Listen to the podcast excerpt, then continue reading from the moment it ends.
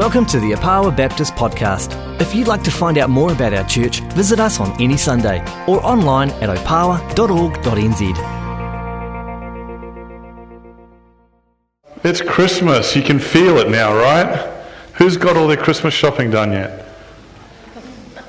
There's a couple of tentative hands going up. The rest of them are looking at me going, uh, what? Christmas shopping? Yeah, I haven't even started, so I can't go there. Um, Last week we started on, uh, uh, we talked about uh, the historical context of Judea, what Israel was like uh, prior to the birth of Jesus.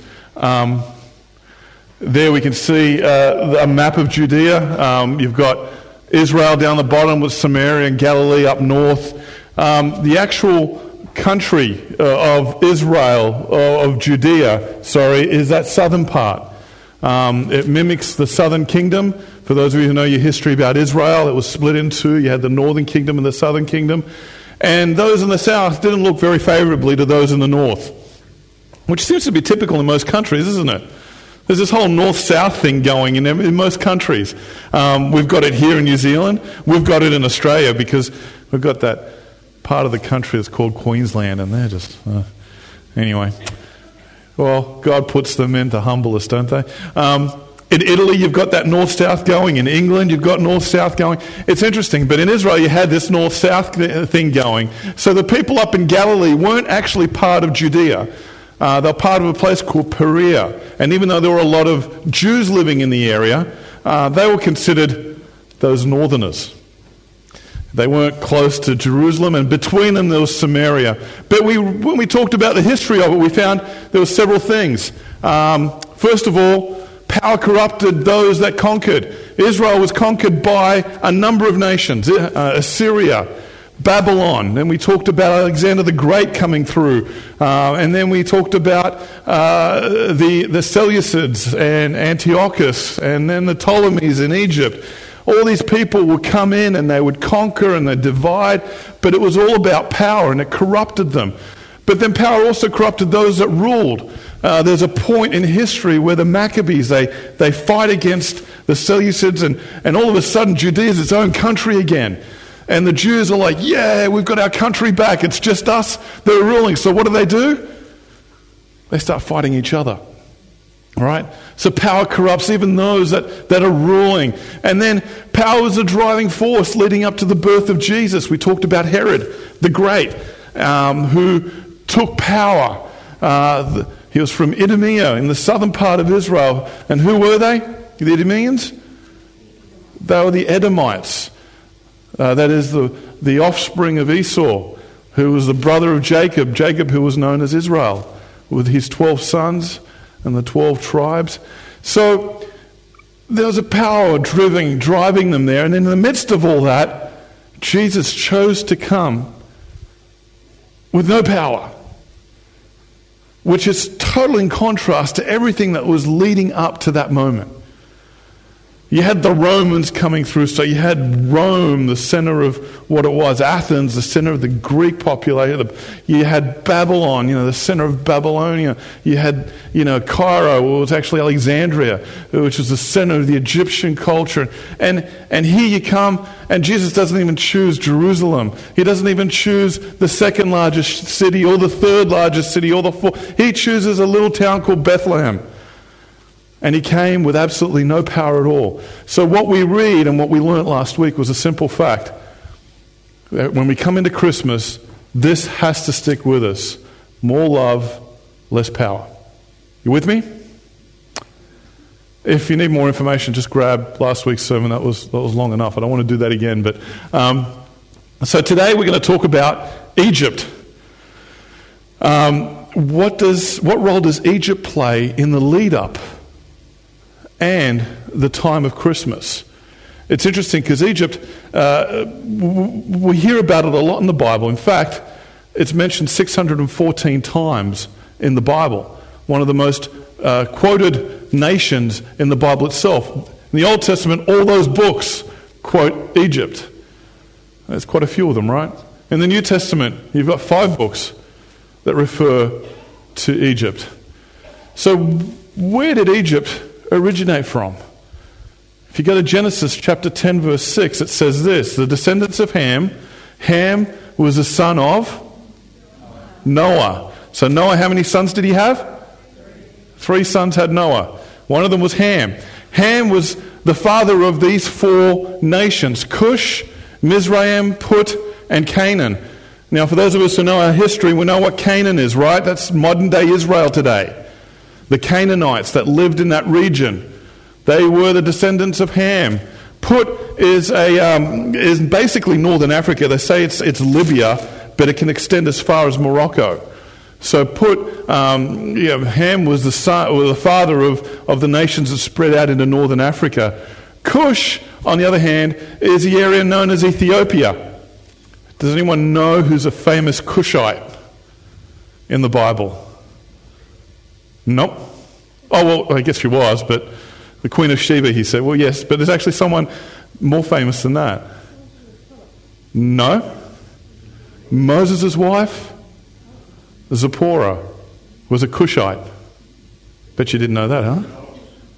Yeah. Moses' wife, Zipporah, was a Cushite. And Cush, again, is that region of Ethiopia. And that, that, that word there, Mizraim, that's actually Egypt. So that region of the upper, Nile area was known as Mizraim and over the centuries developed into the name of Egypt. So Egypt has a long history in the Bible, and really the first time we encounter it after Genesis chapter 10, we encounter it with Abraham. Abraham, you know, in Genesis chapter 12, uh, takes his wife to Egypt. Why? Because there's a famine in the land. Now, you're going to get this kind of recurring theme happening with a lot of the people in the Bible. When there's a famine in the land, where do they go? They seem to go to Egypt all the time. So he heads down to Egypt and tries to palm his wife off as his sister, which doesn't go too well for him, right? I don't know about you ladies, but if your husband tries to palm you off as his sister, how would you feel? Yeah, you'd, you'd, you'd, you'd, tell him right, huh? You'd set him straight, huh? Well, poor old Abraham, I think he does it twice, actually. But there's another instance where Egypt plays a role in Abraham's life, and that's Hagar. Did you know Hagar was an Egyptian uh, midwife? She ended up uh, working for Sarah. And guess what? Abraham and Sarah concord. They, they get this promise from God saying, hey, your offspring are going to be so, there's going to be so many of them. But these guys are in their 90s and they're thinking, there is no way. And Sarah's like, look at me. How am I going to have a kid? Here, take Hagar. Take my Egyptian uh, slave here and, and, and use her. She's young. So it's almost like, let's run to Egypt again. And poor old Ishmael's born out of it. But God's like, why did you do that? I didn't tell you to do that. And Ishmael is the son of what nation? Or what peoples do we know today? Do you guys know? The Arabs, the Bedouins. Of course, that's a bit of a thorn in the side for the Israelis, aren't they, isn't it? All stem from anticipating God, fleeing to Egypt, in a sense. Joseph himself, we've read about Joseph. He ends up in Egypt, sold into slavery. And then his father, Jacob, whose name is Israel, along with his brothers, where do they flee when there's a famine? Where do they go to? Egypt. In the Exodus, Ramesses the Great, or Ramesses Second, depending on what uh, historical, archaeological books you might read, uh, Ramesses was the, uh, the Pharaoh at the time. Uh, after many years after Joseph had died, the Israelites decided to stay in Egypt. Why? It's a fertile land. It's rich. And so they stayed in the land where they most probably shouldn't have stayed and ended up becoming slaves. And the whole book of Exodus talks about how, they, uh, how God redeems them, gets them out of Egypt. And this is a few things that, that God says uh, regarding Egypt. In, in Judges chapter 6, the Lord sent a prophet to the Israelites. He said, This is what the Lord, the God of Israel, says I brought you out of slavery in Egypt. I rescued you from the Egyptians and from all who oppressed you. I drove out your enemies and gave you their land. I told you, I'm your Lord, your God. You must not worship the gods of the Amorites in the land you now live. But you have not listened to me. There's that reference back to Egypt. You ran away, you escaped to Egypt. But I rescued you from that. There's another one, and this one's even more important. Later, Samuel, Samuel, who was the, uh, the prophet of the Lord, called all the people of Israel to meet before the Lord at Mizpah. And he said, This is what the Lord, the God of Israel, has declared. Again, I brought you out of Egypt, rescued you from the Egyptians and from all the nations that were oppressing you. Sounds familiar? But though I have rescued you from your misery and distress, you have rejected your God today and have said, No, we want a king instead. Now, therefore, present yourselves before the Lord by tribes and clans. In fact, Israel gets to a point in their history where they want a king, and that king's name is Solomon.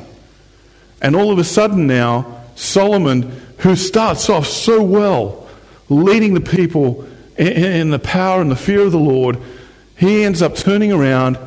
He marries Pharaoh's daughter, makes a treaty with Egypt, and then uses politics to trump God's will. In fact, it becomes a little bit of a problem in Solomon's reign because towards the end of his reign, people start to rebel. One of them in particular, Jeroboam, Jeroboam, I can't get that name right, never. Anyway, Solomon tried to kill Jeroboam, but he fled to who? To King Shishak of Egypt and stayed there until Solomon died. Guess who Jeroboam was? Who was he to become? Anyone know? He's going to become king. King of the northern kingdom after Israel splits in two. Where did he run to? Egypt. Are you getting a bit of a, a sense of, ah, there's things happening here with Egypt? It seems to be a place where people like to run to. And so Solomon, who himself made a pact with Egypt, married the daughter of Pharaoh, now finds himself with his kingdom falling apart. In fact, the moment he dies, the kingdom cannot stay together. They split in two. And Jeroboam comes back as king of the northern kingdom. Isaiah says this What sorrow awaits my rebellious children, says the Lord. You made plans that are contrary to mine. Hearing Solomon in this? You make alliances not directed by my spirit, thus piling up your sins. For without consulting me, you've gone down to Egypt for help. You have put your trust in Pharaoh's protection. You have tried to hide in his shade. But tr- by trusting Pharaoh, you will be humiliated. And he goes on. This is actually in response to Hezekiah, who finds that the Assyrians are going to come down and attack him. They've already taken away the northern kingdom. And he's coming down. And so Hezekiah thinks, guess what we do when we're in trouble? Where do we go? Where do we go? Egypt. And Hezekiah's like, Egypt will save us. And God's like, whoa, hang on a second. You're falling into the same sins as your forefathers. You're doing the same thing over and over again. Go back to Egypt. Are you with me on this? Uh, uh, have we understood now, in some sense, as we lead up to Christmas, what role Egypt plays for Israel? Right? Now we come to Joseph and Mary. And here are two young people, young, 13, 14 at the most, who have been entrusted with an incredible, incredible task how would you feel if you were 13 year old and you were told that you were about to give birth to the Savior? How would you feel? Uh, just a little bit overwhelmed. I'll give you a bit of a timeline here. They, they, it wouldn't have been uh, Christmas as we know uh, in, in, in, December. We're most probably looking at around April um, anywhere between most probably end of February through to end of April, beginning of May, when Jesus would have been born. Okay? So it wouldn't have been December time. We just use that as a traditional point in our calendar because we follow the Gregorian calendar, which is a little bit different to the Jewish calendar. So we've chosen that day. But so the birth of Jesus would have happened around about that time. The circumcision of Jesus would have happened on the eighth day. Um, yeah, that would have been painful. Uh, but luckily, at eight days of age, hopefully they forget it very quickly. Um, coming of the Magi, the, the, uh, the kings from, from the east, would have happened anywhere between the eighth day and the 40th day after birth. In Italy, we celebrate that as January 6th. Um, that's the Epiphany. And uh, you get Christmas presents on Christmas Day, and you get lollies on January 6th, unless you've been a bad kid, and then you get charcoal. But because the Italians aren't that bad to their children, they've shaped these lollies out of like rock sugar things that are black, that are actually really, really nice, and most kids want that. Um, but that's what you get on January 6th in Italy. That's the, the gift from the, uh, the three wise men. Uh, so it's big bags of lollies that go out at that time. Um, so that would have been between the 8th and the 40th day. Uh, Jesus would have had to have been presented on the 40th day, presentation by uh, Jewish customs and standards. One thing we forget, okay, I'm kind of flipping about here, but one thing we forget is that Jesus was a Jew. You with me? He would have followed Jewish customs. Um, uh, being a Jew, his parents would have followed strictly the rules of his culture and of his people. Um, I've had interesting discussions, especially in the States, where you know some people say Jesus never drank alcohol. Uh, he wouldn't have been a good Jew then. Uh, in fact, if he was a rabbi, he most probably would have drunk it because of Passover every year. Was part of the culture. Um, Nazarites, those who decide not to drink alcohol, kind of like John the Baptist, his cousin, but Jesus wasn't a Nazarite. He was from Nazareth, which is different. Anyway, so they would have had to present the baby at the 40th day. Now, things had changed over time because the, the temple wasn't the central place anymore, the synagogue was. So they would have presented him at the synagogue, uh, most probably the local one in Bethlehem, because he wouldn't have left Bethlehem. Women weren't allowed to travel after birth. They had to stay in their place, I think, for one calendar month, I think was the custom. So up until that 40th day. So she would have been stuck in that uh, awful place. Uh, and we'll talk about where she was born and how she was born a little bit later on, um, uh, where Jesus was born and how he was born.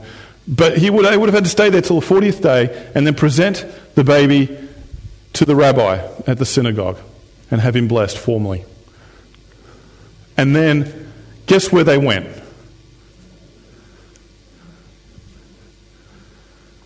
Where did they go? Why? King Herod had found out. Now, King Herod was a bit of a megalomaniac. He was really had a big ego. And he caught the wise men as they were coming in and he said to them, Where are you going? Oh, the King of the Jews has been born. The Savior of the world is here. We're following his star. We're going to go honor him and give him presents and stuff. And Herod's like, Whoa, hang on a second. Someone's going to, you know, bump me off here. I better go deal with this kid and make sure that he doesn't grow up to be some sort of Messiah figure. I've got enough of those running around. So he decides to do something that sounds really horrid. He decides to kill a whole lot of babies in Bethlehem. See, because what happened was he asked the wise men, Come back to me and tell me where this kid is so I can go honor him as well. But they never went back to him. So now he has to guess who this kid is. Now, historically, traditionally, we have thought that it was every kid under the age of two, right? Actually, the Bible, uh, Jewish custom, and in, even in the Greek, means not when they were two and under, but by the time they hit their second year. So the children would have been aged anywhere from about 12 to 13 months and less. On top of that, you're talking about Bethlehem that would have had an average population of about two to 3,000 people. You're only talking about maybe a dozen at the most children. So it wasn't this mass slaughter that some people imagine it being. Not that it makes it any less horrid, but that's what would have happened. There would have been about six to 12 children that would have died thanks to Herod's command as he sent his troops in to find anyone under the age of 12 to 13 months. So God comes to, an angel comes to Joseph and says, Flee. Where do you flee to? As a Jew, where do you go? You go to Egypt. You flee to Egypt. Their time in Egypt would have been anywhere between one to three years. We can only assume because there's an approximate date of when Herod the Great died, and God told him, Hey, Herod's dead, you can go back. And that would have been anywhere between one to three years in Egypt. A place of refuge, a place of escape, A place where, when we're in trouble, where do we go? We go to Egypt. Abraham, when there was a famine, not once but twice, ran to Egypt. Jacob, the famine in his land. This is the grandson of Abraham. He does the same thing. He runs to Egypt. In fact, the whole nation of Israel ends up growing up not in the promised land, not in the land that God had told Abraham that that's where his nation will be. They grew up in Egypt. Why? Because it was easier there. It was nicer there. There was a lot more food, and, and you know, the Nile River provided so much that the whole basin there was fertile, and they got comfortable there. Place of refuge. Solomon. Solomon made political pacts with Egypt. Jeroboam, when he was in trouble, when he was chased by Solomon, runs to the safety of Egypt. Remember last week I talked to you about Antipater. He was the father of King Herod, and he was the one that got the Romans to come into the Jerusalem to sort out this civil war that was going on amongst the Jews. And once that was all done and dusted, and Judea becomes a province of Rome, he realizes that the only one that can protect them from Rome is Egypt. So he makes a pact with Mark Antony and Cleopatra, and it costs him his life. Again, running to Egypt. And then Jesus, his parents. Herod wants to kill Jesus, and they flee to a place of refuge, that place again being Egypt. There's some things I want to share with you this morning very quickly because I've given you quite a lot of information. But let's make this personal now. Don't rely on the place of refuge. Don't rely on the place of refuge. You know, sometimes we feel that in life we get so caught up with things that we have a place of refuge and we run to it. But then we become reliant on that refuge. Therefore, since we've been surrounded by such a huge crowd of witnesses to the life of faith, let us strip off every weight that slows us down, especially the sin that so easily trips us up, and let us run with endurance the race God has set before us. There is a time and a place to find refuge. But that refuge should be just a pause button in your life. It shouldn't stop the run that you've been put into. Amanda's talking about races, five kilometer runs. A refuge is like the water station, right? Anyone done a good long run? No, don't look at me, because the only time I've run is when someone was chasing me, believe me. Um, but, uh, you know, you see them on TV, they're all running and they're all sweating. And then they get to that, that table with all the drinks and they're like, oh, yeah, give me that. Whatever it is, I'm going to take. That's the place of refuge. In your running, you're overwhelmed, you're tired, you're stressed. You're not sure if you're going to make it all the way. This station's going to help you. It's going to help you to relax. It's going to help you to fill you with nutrients. In our life, it helps us to stop. It helps us to reflect. It gets us out of what we perceive as danger. It's a pause button. But we cannot rely on it. That's what happened with Israel. They went down there, they found the safety of it. They loved it so much that the place of refuge became the place of promise. But that wasn't the promise God had given them. Joseph could have stayed and, and raised Jesus in Egypt. There's all sorts of things going on in Israel at the time, in Judea at the time. Herod was crazy, and his sons were no better. Could have stayed in the place of refuge, but no. He stayed there as long as he needed to. And the moment the way was clear, he went straight back. And we'll talk about Nazareth next week, which is a really interesting place. Don't rely on the place of refuge. Short term easy can turn into long term problems.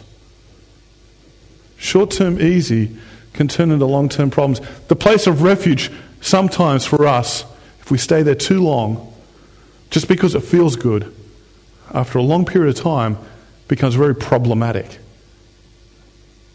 And frankly, you're not dealing with the problems. Uh, this year, uh, you know, one of those years, I've just been saying that every year, haven't I, since I've been here? It's been one of those years, every year.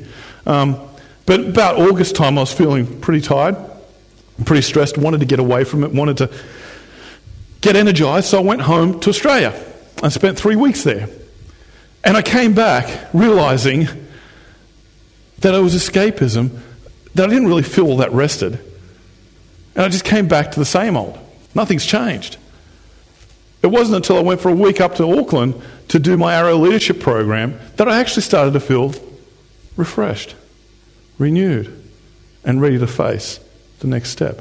Why? Because short term easy, just running away from it, doesn't actually fix the problem. Makes you feel good for that time, but you still come back to it. Israel, they had to deal with a, an immediate problem. There was no food in the land, there was no rain, they had a drought. So the short term easy was to go to Egypt. But I can tell you one thing the drought didn't last as long as they stayed in Egypt. They stayed in Egypt for generations, long after Joseph had died. But the drought in, in, in the promised land didn't last that long. The short term easy became a long term problem because they didn't go back to where they were called to be. This is an interesting. I, am not sure if this verse actually applies, but I was thinking of it as I was thinking about short term easy, long term problems. Uh, about Adam. When the cool of the evening breeze was blowing, the man and his wife heard the Lord walking about in the garden, so they hid from the Lord among the trees. Then the Lord called to the man, Hey, where are you? And he replied, I heard you walking in the garden, so I hid. I was afraid because I was naked. Was he really afraid because he was naked? Or was he afraid because he did something he shouldn't have done? I'll give God the nakedness response, short term easy. But actually, I'm avoiding the long term. I actually ate the fruit. And God goes on to say, How do you know you were naked? Oh, well, it was because I ate the fruit. Short term easy doesn't help and only creates sometimes long term problems. Now, what I'm saying is, I'm not saying that you need to face up to what you've got. There are times in which we need to get away. There are times when we do need to go to Egypt. Israel had to leave the promised land because there was no food there. They had to get away. Now, for some of you, I don't know what your Egypt is. I don't know if you're in Egypt right now. But for some of you, you're running to Egypt a little too often. And maybe you've set up house and shop in Egypt when God's called you to the promised land. Last thing, go where God leads, even if it sounds ludicrous. I mean, seriously, I'm in the United States, Washington, D.C. Okay, you know what? Free shipping from Amazon. So anytime I buy a book, it's free. I get free shipping sent to me. Um, in America, I've got everything. As a pastor in America, I've got everything. Every conference imaginable that you can think of, all the best theologians in the world, uh, access to everything. And God moves me here, where it costs an average $20 to get a book from Amazon to come here. And like the theologians seem to bypass Christchurch every time. They go to Auckland, even if that. It's like all those famous musicians who come to play concerts in New Zealand. They don't know that there's actually another part of New Zealand. And they stop in Auckland and they go. It's like, Lord, it's ludicrous. Why have you sent me here? You know, sometimes God puts us in a place, and it might sound crazy. It might be really outside of the box, but trust Him. Trust Him with it. Do not fear, for I have redeemed you. I have summoned you by name. You are mine. When you pass through the waters, I will be with you. When you pass through the rivers, they will not sweep over you. When you walk through the fire, you will not be burned. The flames will not set you ablaze, for I am the Lord your God. Don't worry, is basically what that's saying. Don't worry. I am your God. I have your back. Trust me. Oh. Trust me. And this is the danger for us. The danger for us is simple. Where is our Egypt? And where do we feel we're comfortable? Where do we run to when there's a famine in the land? When we're overwhelmed by problems in our lives? Where do we run to? Has that place become your home?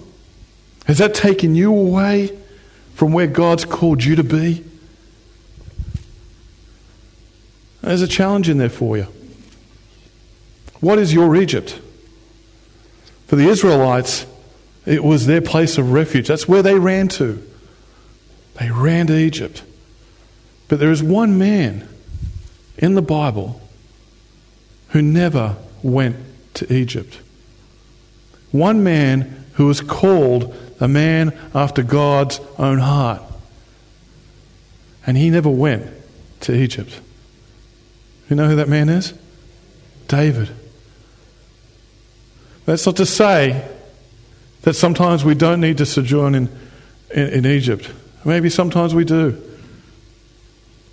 But the challenge for us is can we trust the Lord our God to have our backs? Joseph did. And even though he had to go to Egypt, he knew that his time there was short and that was not where he was going to raise his son, regardless of the problems that were happening back home. And for Joseph, they were not easy problems. There were family problems that he was faced with. There were political issues that he was faced with. And if we think about it ourselves as parents with our kids, do we want to raise our kids in this environment? Not really. We would rather go somewhere safe. Our Egypt. So, where is your Egypt this morning? Where is your Egypt? And are you dwelling there maybe just a little too long? I ask our worship team to come up.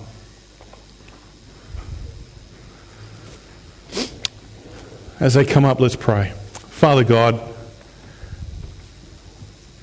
as we come up to Christmas, there's this uh, sense of renewal, there's a sense of peace and rest coming. Summer just gives us that feel, Lord, that holidays are here. Summer gives us that feel that uh, the year has ended. We're looking forward to the new year. But for some of us, Lord, we've been in Egypt too long. And for some of us, that Egypt has become not just a place of rest, now it's become our home. And you haven't called us there, Lord. You haven't called us there at all. The place of refuge has become our home. So help us, Lord. Help, help those of us who are struggling with that. Help them to go to the place where you've called them to be. Give them the strength. Guide them, Lord. And unlike Adam, maybe find excuses short-term problem, uh, short-term solutions that only cause more problems in the long run. Help us to trust you, Lord, with our lives.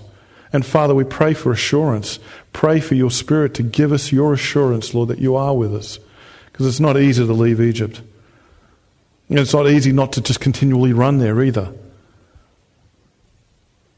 As we see how that works in the, in the life of your own Son, we see that in the life of David. May our dependency not be on Egypt, but on you, Lord. May our dependency be on where you guide us, Father, not where we run to. Thank you, Father, for who you are. We praise you, Father, in Jesus' name. Amen.